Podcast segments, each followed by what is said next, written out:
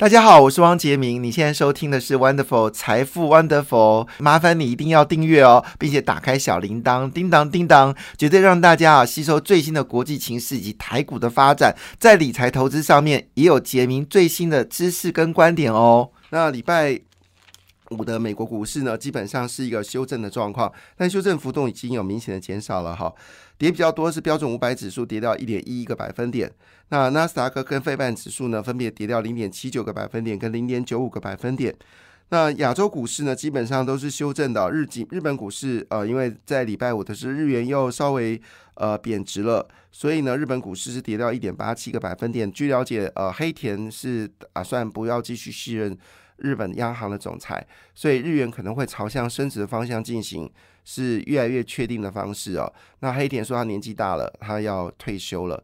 那我们知道，在黑田的主政当中呢，日本确实已经开始有些通膨的一个状况。哦，那同时间呢，啊，日本的经济也维持一个稳定的一个增长，算是一个非常优秀的日本的央行的行长啊。但是呢，这一波它硬把日元贬到一百五十块日元兑一块美金哦，也造成了一些物价的上扬。这可能是日本将来长期所遇到的问题。就在当下。日本的首相最近的民意民意调查呢，已经掉到只剩二十五个百分点了，哇，好惨哦！表示通膨的上扬对大部分日本来说是有感的，而且这有感是负面有感哦。那礼拜礼拜五日本股市是跌幅比较大，跌掉一点八七个百分点。韩国股市倒是蛮抗跌的，最近韩国其实没有好消息，但是竟然可以抗跌哦，只有跌到零点零四个百分点，算表现不错的。其实最近韩国很头痛。到底在中国的这些记忆体厂商要不要继续投资？美国已经下了一个通牒，就是你未来只能有一年的机会买进新的设备，过了一年之后呢就没有了。那也就是说呢，这是某种程度叫韩国你好自为之吧？你要不要继续把记忆体工厂设在中国？你自己做决定。可是这么大的一个投资案，好，你突然之间要从中国撤离。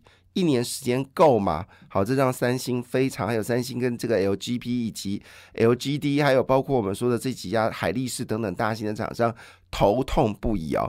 所以这时候现代汽车就要偷笑了。为什么？因为当时萨德的事件的时候呢，现代汽车被这个中国阻击，所以现代汽车呢逐渐的退出中国，反而在电动车里面发展出一片新的。呃，蓝海哦，所以呢，换一个角度来看，也许离开中国也不是件坏事吧？你看，红海已经慢慢的把这些组装厂移出了中国哦，这就是未来的趋势。离开中国是显学了哈。中国股市还可以上涨，那就真的佩服中国了哈。那据了解呢，这个礼拜五的状况是这样，就是中国命令到这个命令到这个美国对中国进一步的半导体的一个制裁哦，包括三十六家实体名单。好，这里横跨了就是跟华为代工的晶圆制造公司，还包括了中国最强的。记忆体公司长江存储，这是继中国最强的网通公司电讯公司华为之后呢，在中国遭遇到另外一次重大的打击。那同时间呢，因为荷兰已经确定艾斯摩尔不会出售浸润式 DUV，这直接打击到就是中国四十纳米以上啊以下的所有制程，四十纳米以下所有制程可能都没有办法进行，二八纳米制程也没有办法进行，因为包括日本也配合。所以呢，在中国，它根本就没有办法做出光刻机或者叫曝光机，所以也就是说呢，它没有办法再继续扩张下去。但是呢，中国硬撑哦，决定呢再付出一兆呃人民币哦，讲的是人民币四点四五兆新台币来扶持这些半导体公司。那据了解是减免税收，其实是让这些半导体公司在未来三年能够苟延残喘。好，但是呢，状况也是非常的严峻。那欧洲股市呢，受到美国的这个鹰派，就是美国联准局鹰派的说法呢，也呈现下跌的状况。其中呢，法国跌掉最多，跌了一点零八个百分点。那第二名是英国股市呢，呃，第一名是英国股市跌到一点二七个百分点，法国股市跌到一百零八个百一点零八个百分点，德国是跌到零点六七个百分点。稍早前德国跌比较凶啊，这次跌幅就稍微舒缓了一点点哦。那因为呢，欧洲央行应该还会持续升息，通膨还没有那么快结束，欧洲可能在明年上半年的状况呢，并不太妙，这也造成了欧洲股市呢，其实最近的压力是比较多的。可是我总结而言呢，其实圣诞前卖股，基金经理人好过年呢，这是共同的特色。但是过完年之后，他们还是要买进，所以呢，最近的买回呢，其实是提供投资人另外一个买进的时机点哦。亚洲股市呢呈现涨跌互见哦，印度是下跌零点七五，但是印尼是上涨零点八九个百分点，菲律宾持续大跌。好。那回到台股部分哦，当然台股这部分最近的题材比较偏向是单一的题材，而不是整体性的。那在整个选择权里面也可以看出来，非常的多元。好，那有设备股，那也有这个电电池股，那也有网通股，也有厨电股，也有散装货运轮，所以非常的分散。通常比较分散的时候，表示股票是在盘整，它没有一个所谓主力股。当然，你可以说最近钢铁跟药品业肯定很好。最近传出来，美国的感冒药也缺货了哈，现在已经不是欧洲的感冒药缺货，中国是买不到。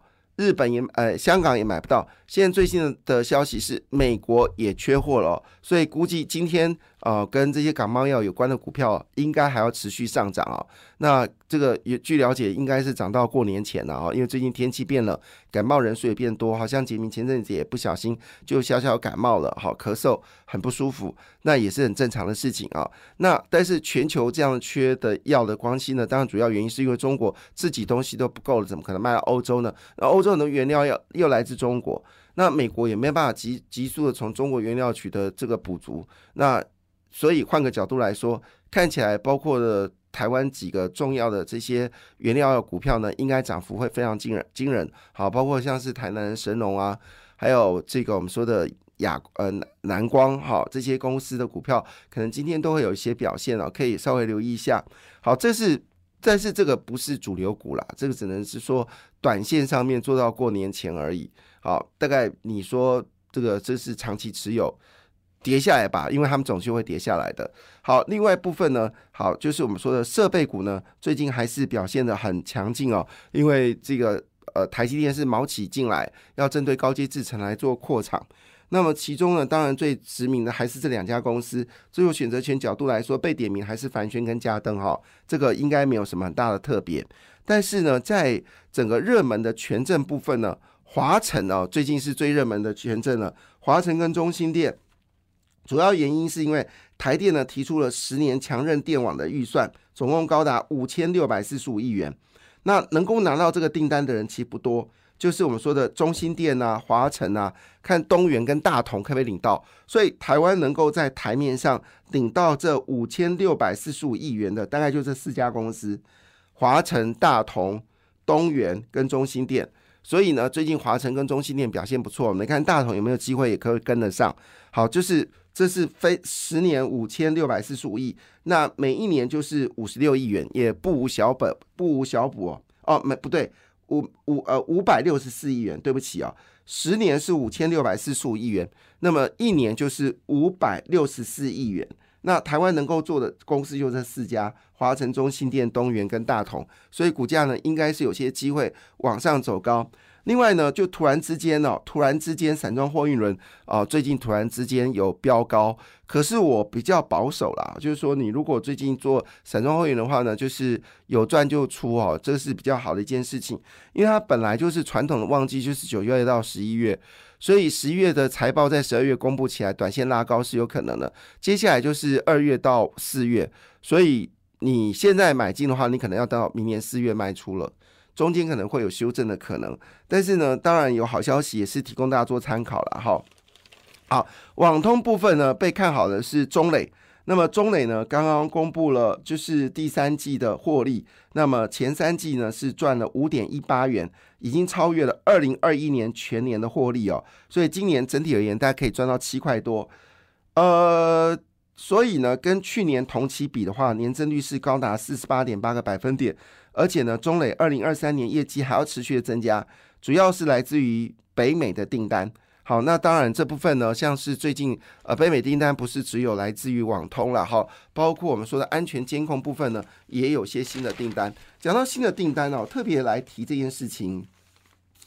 呃，最近在公布就是上市柜的资讯之后呢，有一则消息就是库存数量有大幅的增加哦。整个上市柜公司呢，库存的金额是高达七点七兆元，这个数字听起来有点惊悚。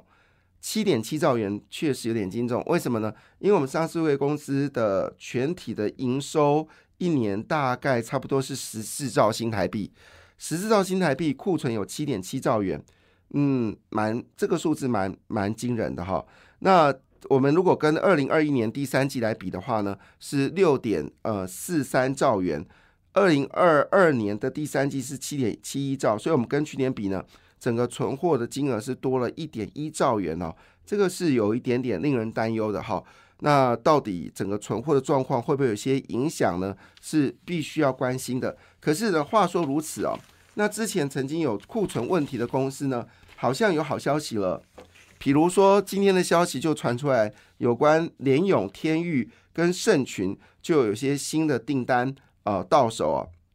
那主要原因因为是因为整个 MCU 大厂。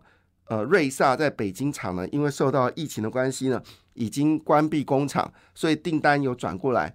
那这个转的部分呢，包括驱动 IC 的联友、天域以及微控制器的盛群，陆续传来有低呃急单的消息哦。成为半导体库存调整下少数令人市场振奋的焦点。伴随晶圆代工成熟制成的价格持续修正，那当然对于就是联永、天域来说的话。一方面，呃，就是晶圆代工成本降低；一方面呢，有急单涌入，利润一定会有些增加。那当然，盛群所拿到订单呢，是跟血氧机还有这个测温枪的订单来的增加，因为主要来自于中国疫情大幅的一个一个上扬，所以呢。这个对盛群来说，我们记得当时，呃，在二零一九、二二零二零年疫情刚开始的时候，盛群是标股哦，当时涨幅好像五到六倍哦。那这一次很可能又是另外一波的一个上涨。那主要是因为同厂的瑞萨北京厂呢，员工大概一千人，主要生产部分呢就是家电，还有产用机器跟汽车用半导体。那因为染疫的关系呢，现在整个就呃关掉。但是这绝对不是一个单一厂商，估计中国应该很多厂商。就会因应这个关系呢，就可能有官场的危机，所以台湾就有订急单进来。好，那另外一部分呢，这不是急单呢，这是曙光啊，就是钢铁业。那么钢铁业呢，已经有三家公司呢认为业绩增加幅度会高达百分之五五十。哪三家公司呢？分别是叶辉、盛宇、新刚刚、新光钢。叶辉、盛宇、新光钢，哈。夜辉胜于星光光，原本是有所谓的库存的问题啊，现在库存修正完毕，那有新的订单加起来，夜辉胜于星光钢。好，当然呢，这里面呢也不是单一的个案，我们刚才讲是天域啊、联勇啊，事实上另外一家公司呢叫呃瑞鼎，瑞鼎呢也是这么说，他们的呃业绩呢已经十月跟十一月份呢都扭扭转了，从今年五月。以来啊，月增率下滑的一个状况。虽然它月增率上涨的幅度并不是很大，但毕竟已经开始有月增率了。那瑞鼎呢做的也是所谓的 OLED 的驱动 IC 哦。那最近呢也是有往上走高。最后呢，巴龙说明年美国股市呢是看涨十个百分点，是目前投资银行少数有说美国股市是上涨的，提供大家做参考。感谢你的收听，也祝福你投资顺利，荷包一定要给它满满哦！请订阅杰明的 Podcast 跟 YouTube 频道《财富 Wonderful》，感谢，谢谢 Lola。